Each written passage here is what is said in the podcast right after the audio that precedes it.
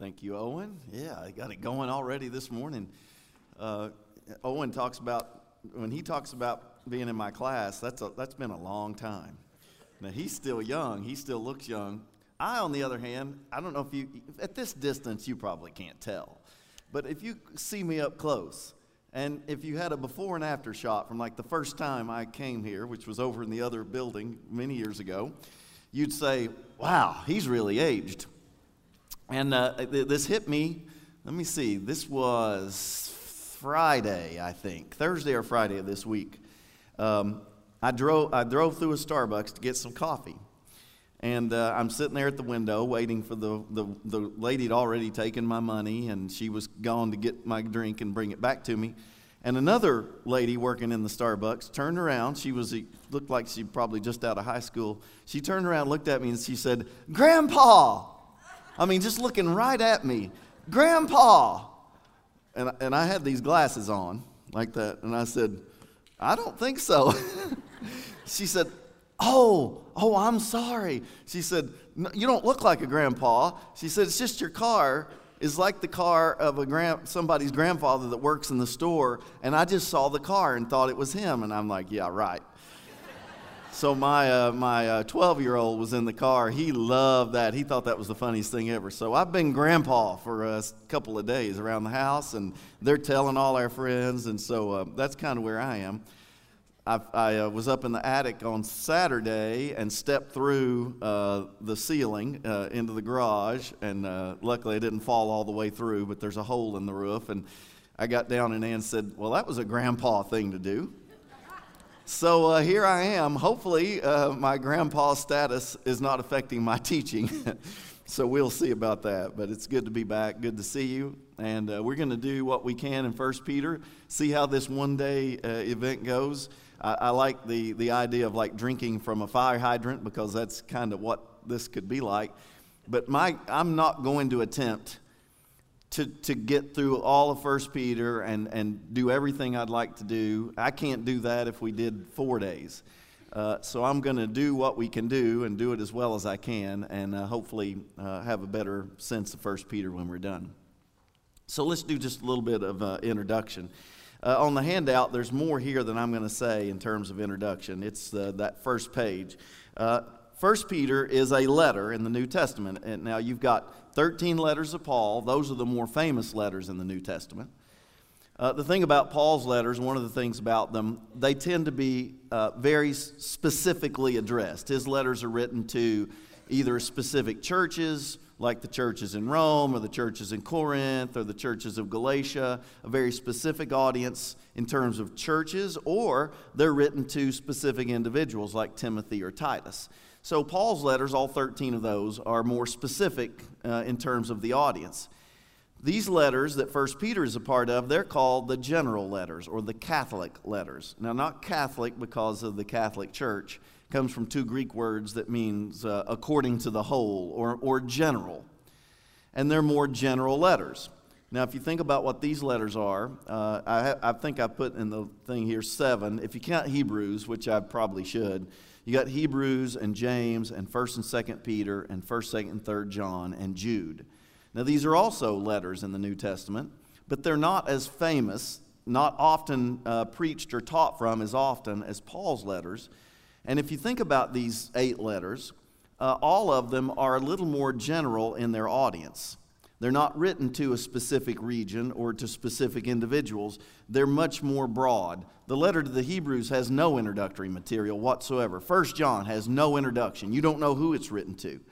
Now, First Peter does have an introduction, uh, but when you look at it, it's to five different provinces in what would be modern day Turkey, Asia Minor at the time. And so, what you get in these general letters, and First Peter would certainly fit this, you get a more generalized audience that also means that it's more likely going to be written for more general kinds of situations. Like when Paul writes to Corinth, he's dealing with specific issues in the church there. Now, it just might be that we have the same issues going on in our churches today and in our lives. And so, when that's true, that's a very easy application. In, in a letter like 1 Peter or James, it's a more generalized tone So he's going to deal with the kinds of issues that believers in lots of different areas might be dealing with, like suffering. That's going to be a, a, a key issue in 1 Peter. Well, there's never been a time when people weren't dealing with suffering as Christians. And so it's going to be easy application. I think there, there are going to be ways in which you're going to see, oh, this fits well our situation or a situation I'm dealing with. I think that's true of all of these general letters, and 1 Peter would certainly be one of them. So there's a more generalized tone. It's written to Christians in Asia, Bithynia, Cappadocia, Galatia, these five provinces. Uh, and so I think that makes it more easily applied. It's the kind of situations that people might deal with in any time and every place as God's people. Uh, so that's what I think is important about them being general letters. Uh, if you look on down the list there, I say something about authorship and date. Uh, I, I believe Peter wrote both 1st and 2nd Peter. There are some uh, challenges to that. You know, Peter was a Galilean fisherman. We learn that from his call uh, in Mark chapter 1. He's fishing, he and his brother Andrew, and Jesus walks along, says, Come follow me, and they leave their fishing nets and go, go follow Jesus. When you look at 1 Peter, the Greek of 1 Peter is excellent. I mean, if, uh, if this student, if he were in my class, if, if Peter were in my class and wrote this kind of Greek, he'd be almost as good as Owen was when he was a Greek student. Uh, this, this person would be an A student. Now, think about that. We're talking about a Galilean fisherman who writes an outstanding, excellent Greek. It's not what you would have expected. It wouldn't be his first language. Aramaic would be his first language, but he, he writes an excellent Greek. Well, then you look at 2 Peter, and the, the Greek is much different. It's not nearly as well written in terms of style the Greek of 2 Peter. 2 Peter looks like the kind of Greek uh, that a Galilean fisherman might write in. And so that's caused some people to say, well, that couldn't be the same person that wrote both of them then. Uh, and 2 Peter looks more like what Peter would have actually written. And so somebody else must have written 1 Peter and attached Peter's name so it would gain easier acceptance. The problem with that argument, and lots, lots of people have made it uh, in the last couple hundred years, uh, the problem with that is we don't know if Peter used a secretary, which was common in the ancient world. We know P, uh, Paul used a man named Tertius as a secretary in the writing of Romans. We know that. We also know at the end of 1 Peter in chapter 5, verse 12, 11, 12, 13, he mentions Silas, and he just says through Silvanus or through Silas. Now, that probably indicates Silas was the carrier of 1 Peter but it, it does not exclude him from also being the secretary or the, the, the, person that Peter would have dictated this to.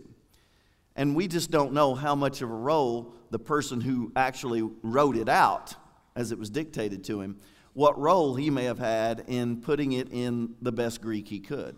And all of this could happen under the inspiration of the Spirit. The Spirit could be involved in this whole process. I'm just saying there's not enough evidence in my mind if the letter says Peter at the opening, you're going to have to demonstrate with much stronger evidence than that, than just the style's different, to say Peter didn't write it. So I believe Peter wrote both 1st and 2nd Peter. I do think there's a good chance he did not use a secretary in the writing of 2nd Peter. He did use a secretary in the writing of 1st Peter, and that, is reflect, that reflects uh, the style of what we find. Now, the date, I'm going to date it somewhere between 62 and 67. I'll say a bit about that, uh, more about that in a moment. Uh, the audience is a five different provinces Pontus, Galatia, Cappadocia, Asia, Bithynia. These are five provinces in, in what was at that time Asia Minor, what is today Turkey. And these churches cover a, a, a rather sizable portion of what would be modern day Turkey. And they, they form a circle, these, these provinces. And so it's very likely that the letter was written and intended to be carried, maybe by, most likely by Silas, Silvanus, uh, that it would be carried in a circular pattern. And, and so it's a true circular letter. He's writing to Christians in a large, broad area.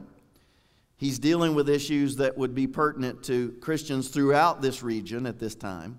And the letter carrier is going to go and, and read the letter to each of those churches in a circular pattern and uh, I think it's a circular letter. Now, the last background issue is purpose.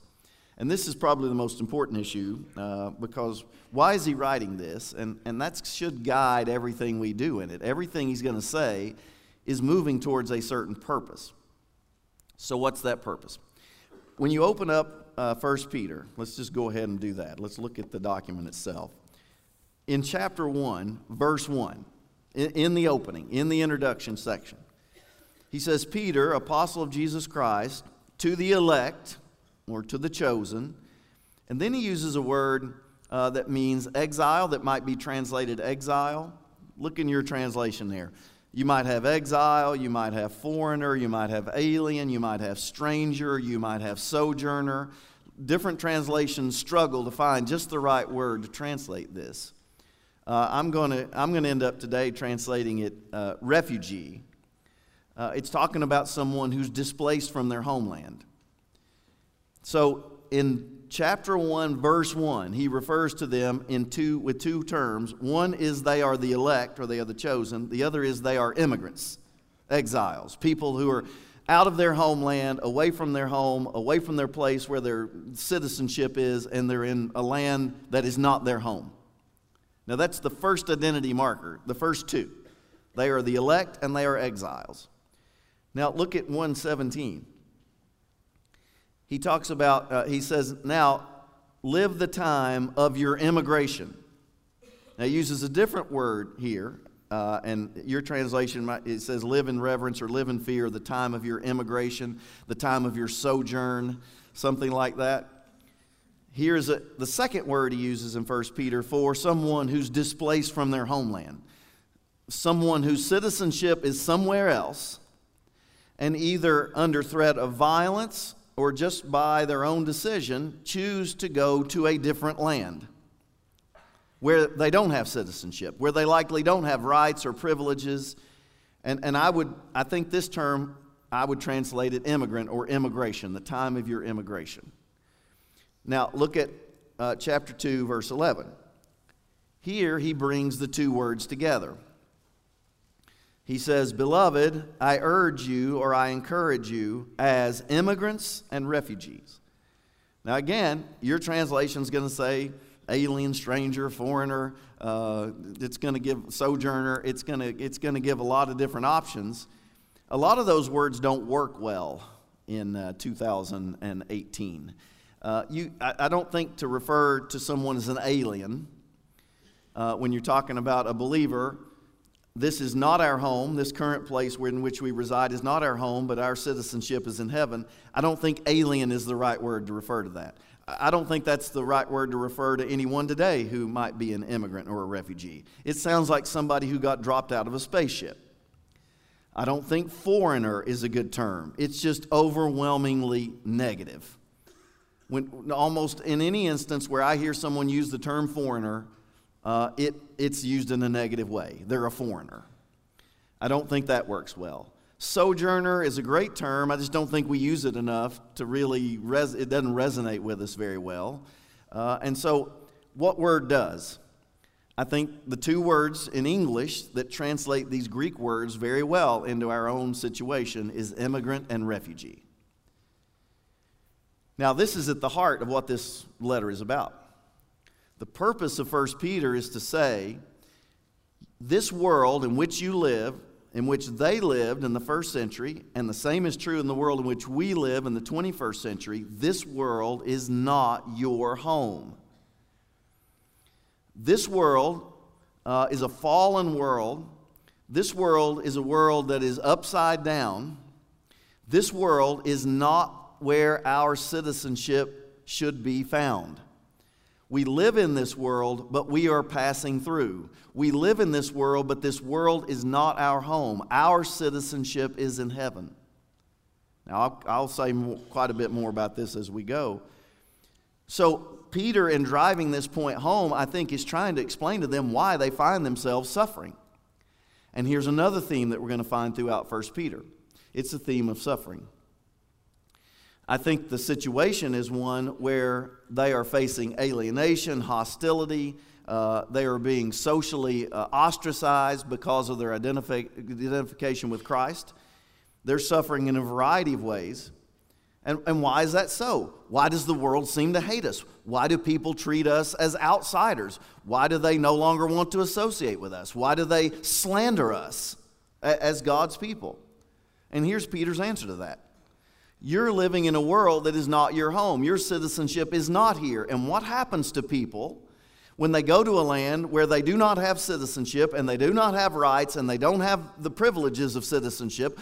How do the citizens of that place tend to treat those non citizens? Oftentimes, not very well. Don't be surprised if you find yourself suffering, if you find yourself being ostracized, if you find yourself being alienated. It's because this world is not your home. You're just passing through. And you're an immigrant, a refugee, and so don't be surprised if you find yourself in this situation. He actually says that in chapter 4, verse 12. Don't be surprised at the fiery trial that comes upon you. Why? Because we're immigrants and refugees. This world is not our home. So that's the situation, and he wants to offer for God's people chosen immigrant refugees living in a land that's not their own, he wants to offer them hope. The hope is you are God's chosen ones. It's not like you had to make yourself lovable. It's not that you did something that made God want to love you more. You didn't deserve God's love. God chose you. You didn't choose God and you are God's chosen people.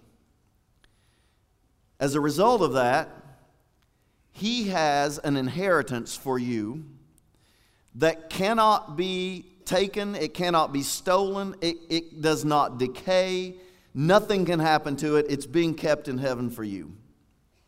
And you are being kept for it. You are being guarded as well. Now, that doesn't mean you won't experience hardship suffering, difficulty in this life, but you will not utterly be destroyed. You will ultimately be delivered and be vindicated.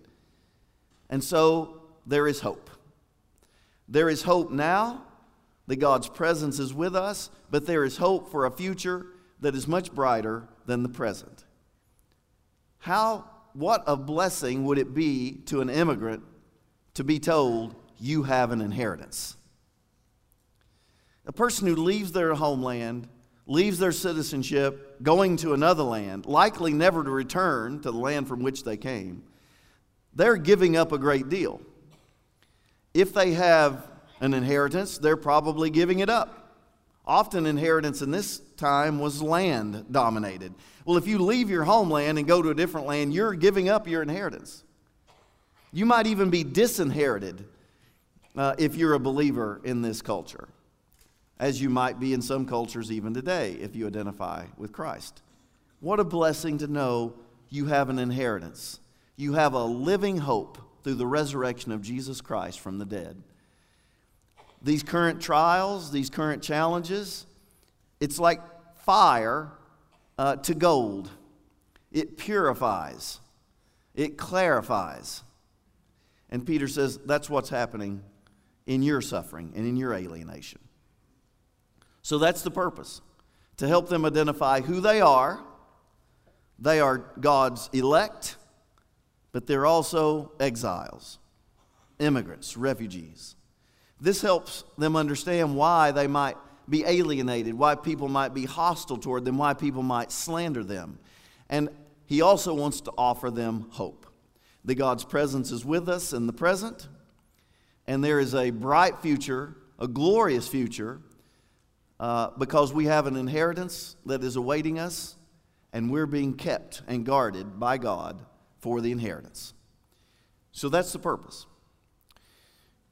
Now, having said all that, let's get started in, in the, the actual letter itself. So we'll start. Uh, let's, let's look at how this whole document sort of lays out. And if you look on uh, page two, structure, actually, structure goes through the rest of it, the handout. Um, let's look at the way the, the letter lays out, and then we'll jump in. Uh, 1 Peter begins with an opening. It's two verses. Uh, 1 Peter chapter 1, verses 1 and 2. Here we get the basic who's writing, who the audience is, and a little greeting. Uh, may grace and peace be multiplied to you. Then, beginning in chapter 1, verse 3, and going through verse 12, you have a doxology. It's, it's praise given to God. Now, most letters in the New Testament after the opening, have a thanksgiving section. But it's a prayer section. But it's prayer to God, giving thanks for the audience. Usually, you know, if it's a church at Thessalonica, he gives thanks to God for their, hope, their faith, their hope, their love. It's usually offering thanksgiving to God. It's a prayer, but it's a prayer of thanksgiving to God for the audience. It's a nice way to sort of establish good rapport with your audience to thank God for them. So that's normally what you find in a New Testament letter. But in at least three New Testament letters, there's no thanksgiving to God. It's more, or thanksgiving to God for the people he's writing to. It's praise to God. It's not about the audience. He models for them how they ought to give praise to God, even in their situation of being immigrants and refugees, even in the suffering they might be enduring. Even in all that, he moves immediately from hello to praise. Blessed be the God and Father of our Lord Jesus Christ. And what follows is not giving thanks to God for the audience, it's giving praise to God. And so it's like a, a, moment of praise, and it goes through verse 12. So you got the opening in verses 1 and 2. You've got the doxology, the praise to God that goes from chapter 1, verse 3, all the way through verse 12. Then in 113 uh, begins the body of 1 Peter. And the first section of the body goes from 113 all the way to chapter 2, verse 10. And uh, here he gives them some sense of what the call to be God's people in the world. What does it mean to be called, to be chosen as God's people in the world? That's going to be 113 through 210. And then if you go from 211, if you look at chapter 2 verse 11, through chapter 4 verse 11, you get the second part of the body. And, and here's, here's, what it, here's the conduct of God's people in the world. So he starts with talking about what it means to be God's chosen ones in the world. What does that mean? What does that look like in the first part of the body? 113 through 210. Then in 211 through 411, he talks about what our conduct should look like in the world as God's people. And then basically from 412 through the end, with a couple of verses of conclusion, it's just a concluding element where he wraps up some loose ends. That's the section we're not going to get much to uh, today. Hopefully, we'll, we'll be able to do more with uh, all, all the way up through 411. We'll be able to cover that pretty well. So that's kind of how the letter lays out. And then the conclusion's like the last couple of verses of chapter 5. So we got five chapters here. And that's how it lays out. So let's get started here with the opening. 1 Peter chapter 1 verses 1 and 2. I'm going to repeat some of the things I've just said, but I'm going to say a lot of other things too. So let's just read it together again, verses 1 and 2. Peter, apostle of Jesus Christ, to the elect exiles in the dispersion from Pontus, Galatia, Cappadocia, Asia, and Bithynia, according to the foreknowledge of God the Father, by the sanctification of the Spirit leading to obedience and the sprinkling of the blood of Jesus Christ. Grace to you and peace. May it be multiplied to you. In July 64 AD, Nero attempted to burn down part of Rome, some of the structures in Rome, so that he could rebuild it for his own glory and for the glory of Rome. He wanted to put his stamp on the structure uh, of the city of Rome. And unfortunately, the fire got slightly out of control, and it nearly burned down the imperial city. Now, in almost any political scenario I know, this is not going to be good for your popularity numbers that you burned down the, the uh, capital city. And so he cannot take responsibility for this. There has to be a propaganda machine that goes into action in order to place the blame somewhere else. So, who are you going to blame this fire on that nearly burned down the imperial city? Christians were the perfect foil. This was a new religion, relatively new, so people didn't know what to think about these early Christians. These early Christians refused to worship the gods that everyone else worshiped. And according to Tacitus, who was a Roman historian, who was close to some, several of the emperors, he said about Christians that they were antisocial and had a hidden hatred for mankind. Now, I think he misunderstood uh, early Christianity, but I can see how someone who was a pagan might feel that way about Christians because when they became believers, they, they stopped doing all the things that they might have been doing in the past. They stopped maybe carousing with the pagans like they had in the past. And so now they get the idea well, they just don't like other people if you're not part of their group. But with that kind of slander out there about you, being a new religion, being a religion that did not worship all the gods that everyone else worshiped, this would raise certain suspicions. And so he, he uh, blamed the fire on these Christians. And so they persecuted them horribly, terribly. They rolled them in pitch and set them on fire to light the public gardens. They sewed them into dead animal skins and fed them to wild dogs and lions. They hunted them down, they beat them, they tortured them. And this is going on in Rome in the mid 60s, just at the time Peter is writing this document. Now, here's what's important to know about that Peter's experiencing that kind of persecution when he writes this letter.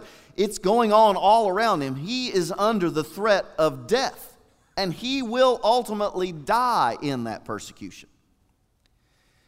The audience he's writing to, however, they're not in Rome. They're in Pontus and Galatia and Cappadocia and Asia and Bithynia.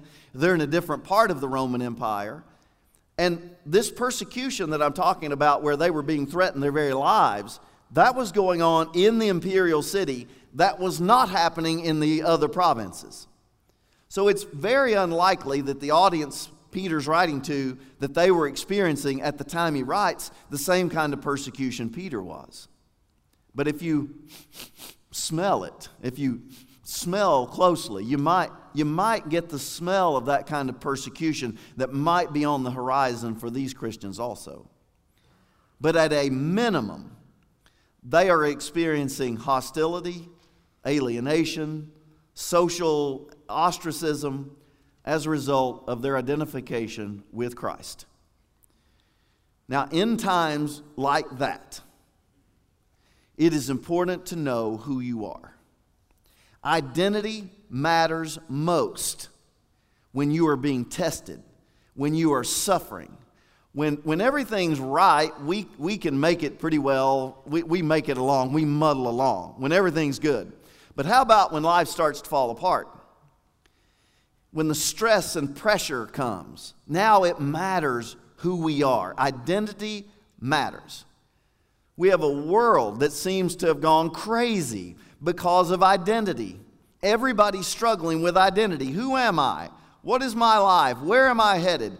We, we, we, we're dealing with people struggling and suffering with sexual identity matters. And we, we just scratch our heads and say, What in the world is going on? And it keeps coming back to issues of identity. Peter seemed to know this uh, in the first century. And so, in trying to help his readers deal with their suffering and what might even be greater suffering on the horizon for them, he starts with identity. He identifies himself, Peter, apostle of the Lord Jesus, but very quickly he gets around to them and he, he uses two terms to identify them, to help them understand who they are. And the first one is they are elect, they are chosen. And the second one is they are exiles. Now, I've said that about five times. Let's actually get into it a little bit. They are the elect, they are the chosen. He's going to say this again in chapter 2, verse 9. He says, You are an elect generation, a royal priesthood, a holy nation. And there's our word again at the beginning of chapter 2, verse 9. You are an elect generation. So now the fact that he has mentioned elect or election, it didn't make him nervous. It makes us nervous. If you're tuned in to the kinds of theological dis- discussions that, that might happen in your Sunday school class, but certainly happen among theologians in, at the present time, You know, you get discussions about whether you're Calvinist or Arminian and what you think about God's sovereignty and all those kinds of discussions going on. And so, when you hear the word election, you, you, you almost feel people tense up a little bit, which we shouldn't. There's no debate about whether election exists as a doctrine, about whether we are elect, we are chosen by God. You would have to deny the New Testament if you're going to deny election. The question is the nature of it and what is he talking about? In, short, here it is. Elect, they were the elect. What did that mean? That they were people chosen by God. That's it. God chose them. It's not that they chose God. It's not that they made themselves appealing to God, and so God said, Okay, I'll take you. It's not like there was a beauty pageant, morally, spiritually, and, and we dressed ourselves up real nice and we look good, and God said, Yes, I'll take you. I like the way you look. I like the way you act. None of that. God chose you. And he uses, in doing this, and he does it throughout, he uses the same language that is used of Israel. Well, who was Israel? They were God's chosen, they were God's elect.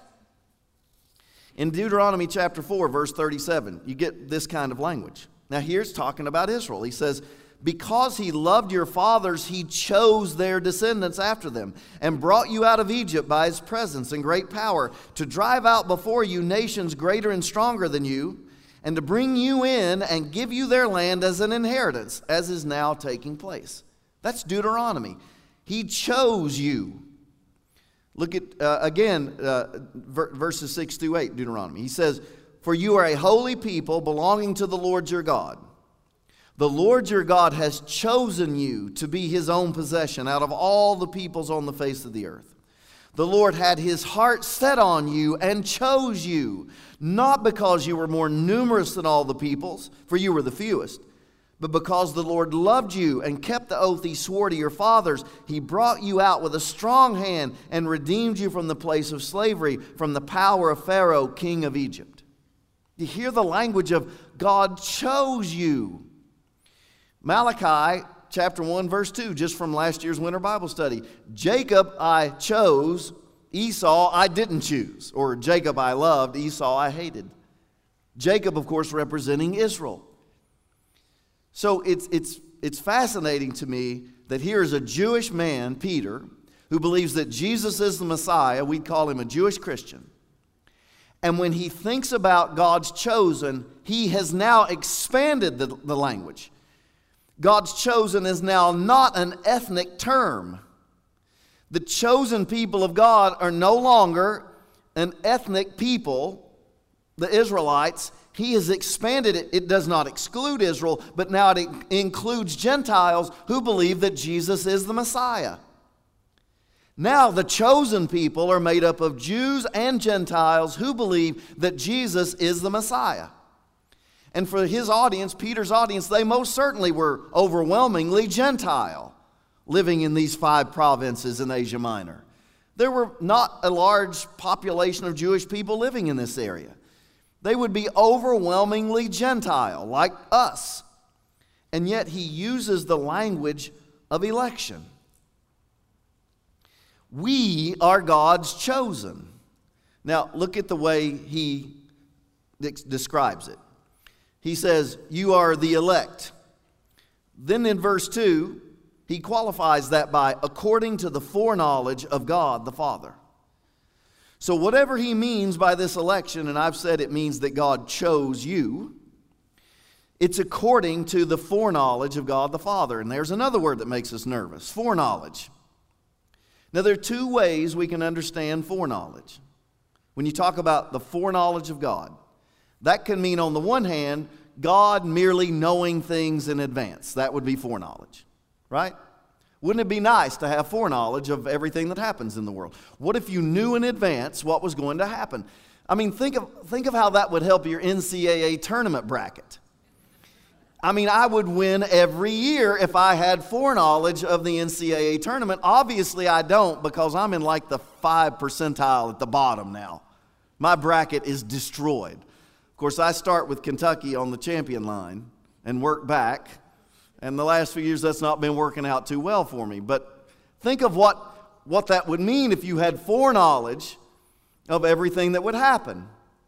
It's possible that that's what Peter means when he says, Your election, the fact that God chose you, is according to God's foreknowledge. That is, God knew in advance that you were going to choose to be his follower.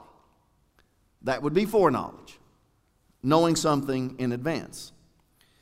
The other way, or the other meaning of foreknowledge here, could mean that God not merely knows in advance, but somehow his knowledge helps to bring about the event. It's not just that events carry on and God knows, is able to see them before they happen. That, that would be one kind of foreknowledge. There's another kind of foreknowledge where God's foreknowledge actually influences and, and brings about, in some sense, the events that happen. Now, let's hear what the New Testament says when it uses this word in every other place, which is just about four other times. The noun foreknowledge occurs in Acts chapter 2, verses, uh, verse 23. And here Peter is preaching and he's talking about the death of Jesus. Now listen to this. He says, This man was handed over to you by God's deliberate plan and foreknowledge. Now there's our word, foreknowledge. Immediately before it, he uses the language of God's deliberate plan and foreknowledge. And you, with the help of wicked men, put him to death by nailing him to the cross.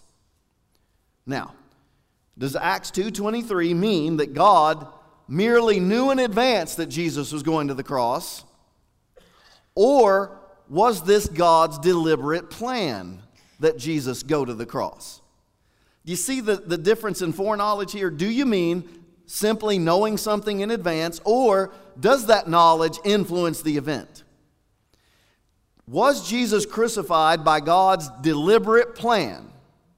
Or did God merely look to the future and see that Jesus was going to be crucified? 1 Peter chapter 1 verse 20 in this very letter he refers to Jesus in verse 19 he says but by the precious blood of Christ as a lamb without spot without blemish who was foreknown before the foundation of the world. Now look at your translation there at verse 20 does it say who was foreknown how many of you have a translation that says, who was chosen? Now, now, chosen is more than just knowing something in advance. If you feel like you can translate this, Christ, who was chosen before the foundation of the world, then this foreknowledge is more than just knowing something before it happens. In Romans chapter 8, verse 29, this is the third other place this word is used in a verb form. For those God foreknew, he also predestined to be conformed to the image of his Son. And then Romans chapter 11, verse 2 God did not reject his people whom he foreknew. So there's all the uses of this word in the New Testament. And just letting the New Testament speak for itself, there is no way in my mind you can limit God's foreknowledge to God merely knowing things before they happen there is something of God's determinative, determinative will. There is something of causation here. God knowing in advance is more than just knowing it before it happens. God's creative will and determination is somehow wrapped up in God's foreknowledge. So, what does that mean? That means God took the initiative in bringing the church into being. God took the initiative in making you his person, his people. God took the initiative. You didn't take the initiative, God did. You can't just be strolling down the street one day and think, you know what, I think I'll trust Jesus as Savior. You won't. Human beings won't. We're not just strolling along through life and decide, I think I want to surrender my will to someone else. No, we want our will. We're shaking our fist at God. Even while we long for what God, only God can offer, we're still shaking our fist. You didn't choose God. You, you think back, all the way back, for some of you, long time ago. You know, Dale, where's, where's, where'd Dale go? Where's Dale? Dale, you remember when you became a Christian? Like how many years ago was that? He was 13 and he's 40 now, so it's, not, it's been quite a while.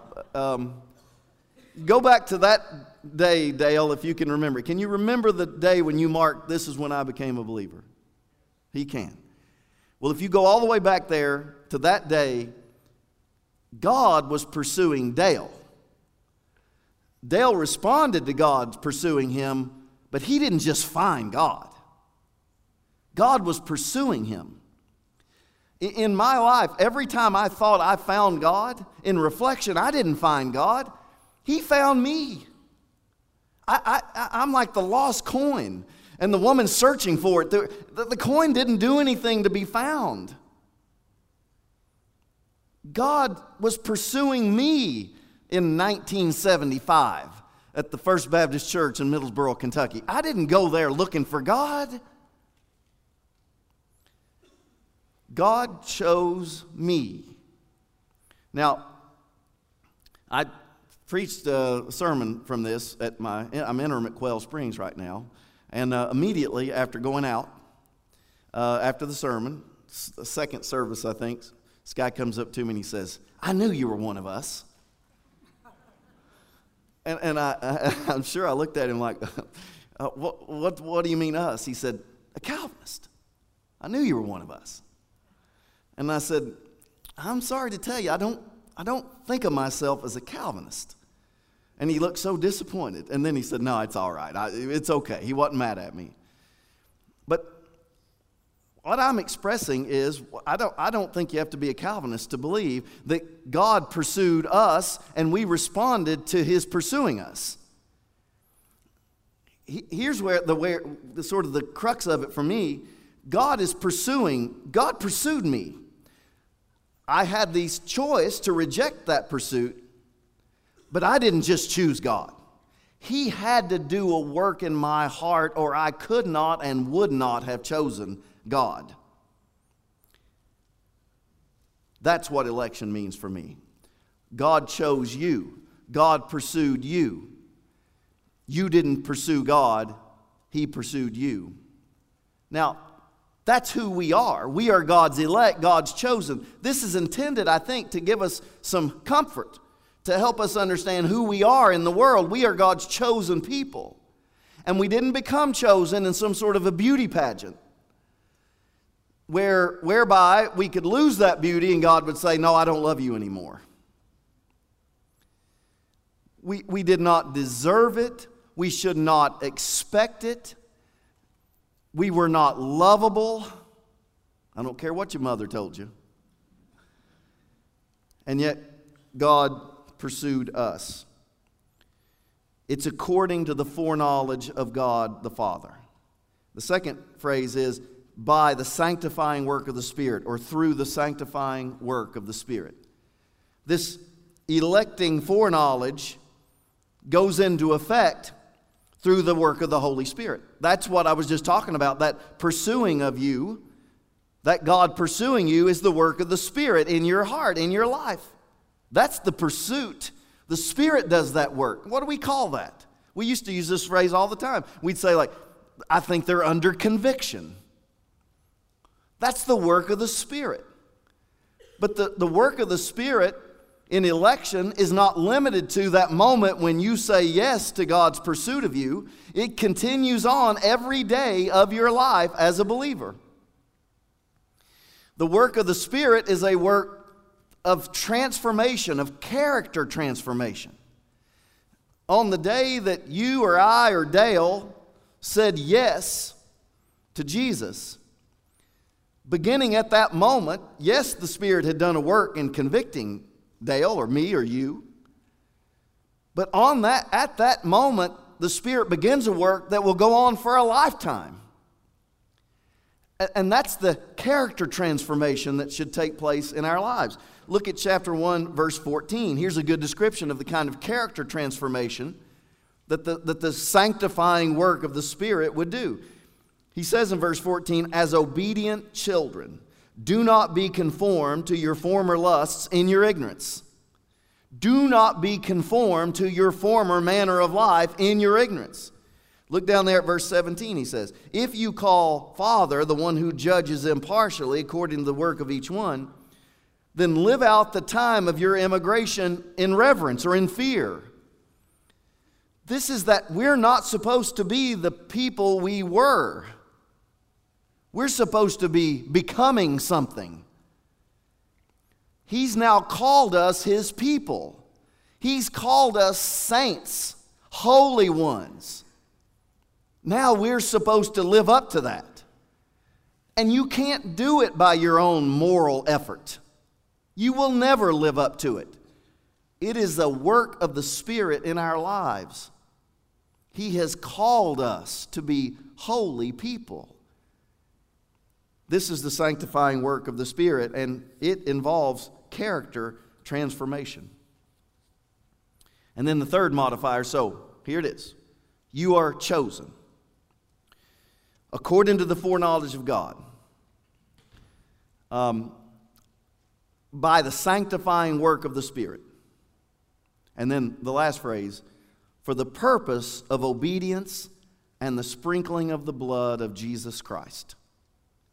Somehow, here's the purpose in election our obedience and the, and the sprinkling of the blood of Christ, of Jesus Christ.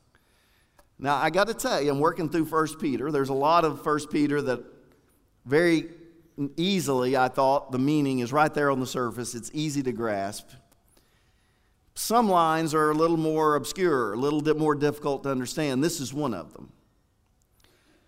That somehow our election was for our obedience and the sprinkling of the blood of Jesus.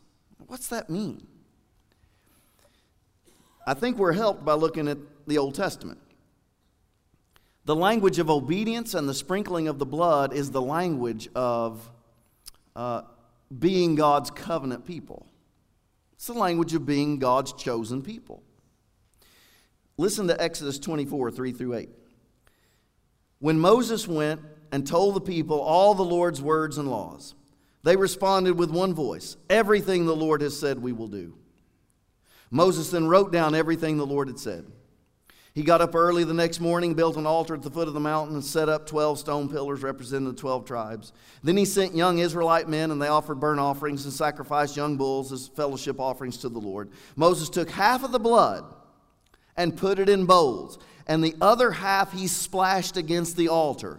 Then he took the book of the covenant and read it to the people, and they responded, We will do everything the Lord has said, we will obey. Now you notice here, there's blood, there's the blood of the sacrifice. It's been splashed onto the altar, and now half of it is still in these bowls and, and he reads the, the, the law to them, and they say, We will do everything the Lord has said, we will obey. There's obedience.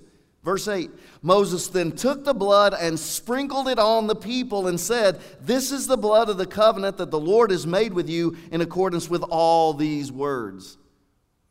So here they are. God's making them his covenant people. And here is their, we will obey, and the blood is sprinkled on them. It's exactly the language that Peter uses here that our election, according to God's foreknowledge, by the sanctifying work of the Spirit, was for obedience and the sprinkling of the blood of Jesus.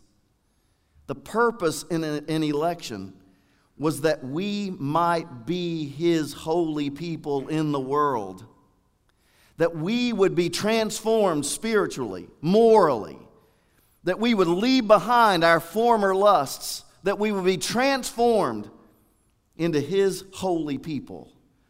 Character transformation, that we, we would be obedient people.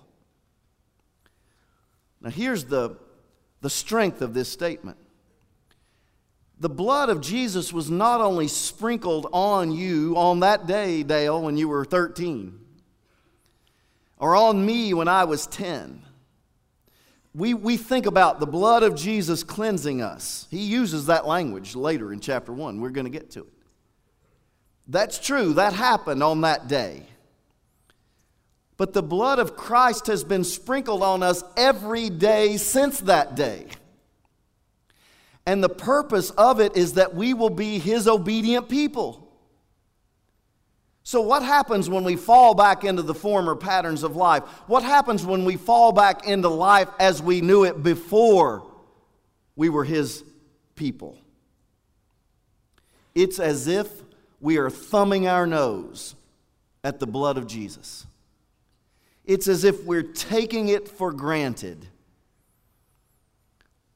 This is why He chose us to be his obedient people, sprinkling of the blood on us every day. And as we ignore the precious blood of Jesus and fall back into those old patterns, we're treating the blood of Jesus as if it is trash. And every moment of every day that we consider going back into the old ways of living, we consider going back into those former patterns, those former lusts we should run from that with every ounce and fiber of our being. Because as we refuse to be obedient, we are treating the blood of Jesus as if it is trash. This is why we are his people for obedience and the sprinkling of the blood of Jesus. Let's have a prayer. Father, I pray that we would be your obedient people. You have chosen us. I pray we would live up to that calling. And I pray we would do it out of honor to the precious blood of Christ. May we never take it for granted. May we not treat it like trash. In the name of the one who shed that blood, I pray. Amen.